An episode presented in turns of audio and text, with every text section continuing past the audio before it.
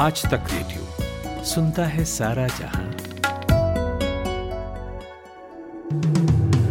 Good afternoon दोपहर एक बजे के पाँच मिनट पॉडकास्ट में आपका स्वागत है। मेरा नाम है खुशबू कुमार। हिमाचल की राजधानी शिमला में बड़ा हादसा हो गया। आज सुबह सात बजे भारी बारिश की वजह से लैंडस्लाइड की चपेट में शिव बावड़ी मंदिर आ गया। इससे यहाँ मौजूद 25 से ज़्यादा लोग मलबे में दब गए। अब तक दो बच्चे समेत चार शव निकाले जा चुके हैं। बाकी की तलाश जारी है। भारी बारिश की वजह से रेस्क्यू ऑपरेशन में दिक्कत हो रही है। इधर मौसम विभाग ने अनुमान के मुताबिक अगले 24 घंटे में हिमाचल प्रदेश और उत्तराखंड समेत 11 राज्यों में भारी बारिश की संभावना जताई है। हिमाचल में पिछले दो दिनों में 30 से ज़्यादा घर पूरी तरह और 180 घर आंशिक रूप से क्षतिग्रस्त हो गए हैं। इस दौरान लगभग 140 गौशालाएँ, दुकानें और घाट भी क्षतिग्रस्त हुए हैं। मथुरा के कृष्ण जन्मभूमि का मामला सुप्रीम कोर्ट पहुँच गया है। कृष्ण जन्मभूमि मुक्ति निर्माण ट्रस्ट की तरफ़ से कोर्ट में याचिका दायर की गई है। याचिका में ज्ञानवापी में एएसआई सर्वे की तरह साइट के वैज्ञानिक सर्वेक्षण की मांग की गई है।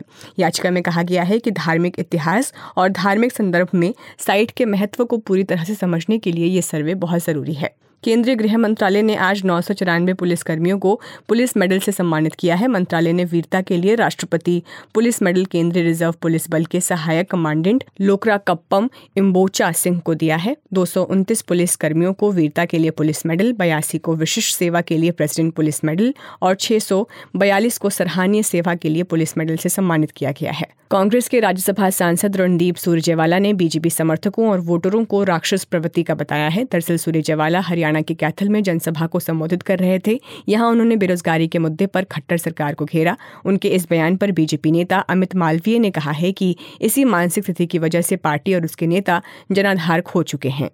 केंद्र सरकार ने लाल किले पर 15 अगस्त को आयोजित होने वाले स्वतंत्रता दिवस समारोह में शामिल होने के लिए देश भर के लगभग 1800 विशेष अतिथियों को आमंत्रित किया है। इसमें पीएम किसान लाभार्थी भी शामिल है। इसके अलावा 50-50 प्राथमिक विद्यालय के शिक्षक, नर्स और मछुआरों का नाम भी लिस्ट में शामिल है।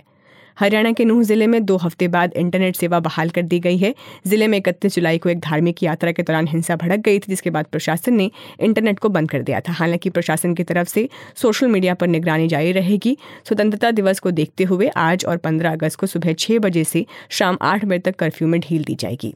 मार्केट रेगुलेटर सेबी ने आज अदानी हिंडनबर्ग मामले की जाँच पूरी करने और अपनी रिपोर्ट सौंपने के लिए सुप्रीम कोर्ट से पंद्रह दिन का और समय मांगा है। ये दूसरी बार है जब सेबी ने सुप्रीम कोर्ट से इस मामले की जाँच के लिए अतिरिक्त समय मांगा है। सुप्रीम कोर्ट इस मामले की अगली सुनवाई उनतीस अगस्त को करने वाला है। जुलाई महीने में थोक महँगाई दर यानी होलसेल प्राइस इंडेक्स बढ़कर minus one point three six percent पर पहुँच गई है। लगातार तीन महीने की गिरावट के बाद WPI में बढ़ोतरी दर्ज की गई है। इससे पहले जून में ये minus four point one two percent पर थी। ये उसका आठ साल का निचला स्तर था। वहीं एक साल पहले यानी जुलाई दो हज़ार बाईस में ये thirteen point nine three percent पर थी। आज पड़ोसी मुल्क पाकिस्तान का स्वतंत्रता दिवस है। इस मौके पर पाकिस्तान के chief of staff general Asim Munir ने कहा है कि पाकिस्तान को पता है कि उसे अपनी आज़ादी कैसे बचानी है। मुनीर ने कश्मीर का भी मुद्दा छेड़ते हुए कहा कि जैसे हमें छिहत्तर साल पहले आज़ादी मिली, वैसे ही कश्मीर के लोगों को भी कब्जा करने वाली ताकतों से आज़ादी मिलेगी। पाकिस्तान की आज़ादी परेड को संबोधित करते हुए उन्होंने ये बात कही। यूक्रेन के खरसोन इलाके में रविवार को रूस की गोलीबारी में सात लोगों की मौत हो गई। मरने वालों में एक तेईस दिन की बच्ची और एक परिवार के चार लोग शामिल हैं। यूक्रेन के गृह मंत्रालय ने इसकी जानकारी दी है। उन्होंने बताया है कि गोलीबारी खरसोन में नीपर नदी के किनारे बसे गाँव शिरोका बालका में हुई है। यूक्रेन के राष्ट्रपति ने इस हमले की निंदा की है। इंडियन स्पेस रिसर्च ऑर्गेनाइजेशन यानी इसरो चाँद के बाद अब सूरज की स्टडी करने की तैयारी में है। इसरो जल्द ही आदित्य एल वन नाम की ऑब्जर्वेटरी को अंतरिक्ष में भेजने वाला है। बेंगलुरु के U R Rao satellite centre में बनी सैटेलाइट को श्रीहरिखोटा के सतीश धवन स्पेस सेंटर पर लाया गया है। इससे आदित्य एल वन को लॉन्च किया जाएगा। ये सूरज का अध्ययन करने वाला पहला भारतीय मिशन होगा। वेस्टइंडीज के खिलाफ भारत को पाँचवें टी ट्वेंटी मैच में आठ विकेट से हार का सामना करना पड़ा। इस हार पर भारत के पूर्व गेंदबाज वेंकटेश प्रसाद ने एक बार फिर टीम इंडिया की आलोचना की है। उन्होंने कहा है कि कुछ समय से भारत का टी ट्वेंटी और वनडे में परफॉर्मेंस बेहद साधारण रहा है।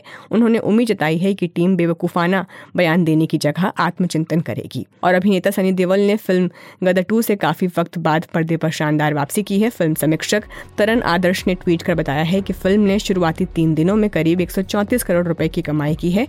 फ़िल्म ने शुक्रवार को 40, शनिवार को 43 और रविवार को लगभग इक्यावन करोड़ रुपए कमाए हैं। तो आपसे मुलाकात होगी शाम चार बजे के पाँच मिनट पॉडकास्ट में। तब तक के लिए नमस्कार। आप सुन रहे हैं आज तक रेडियो।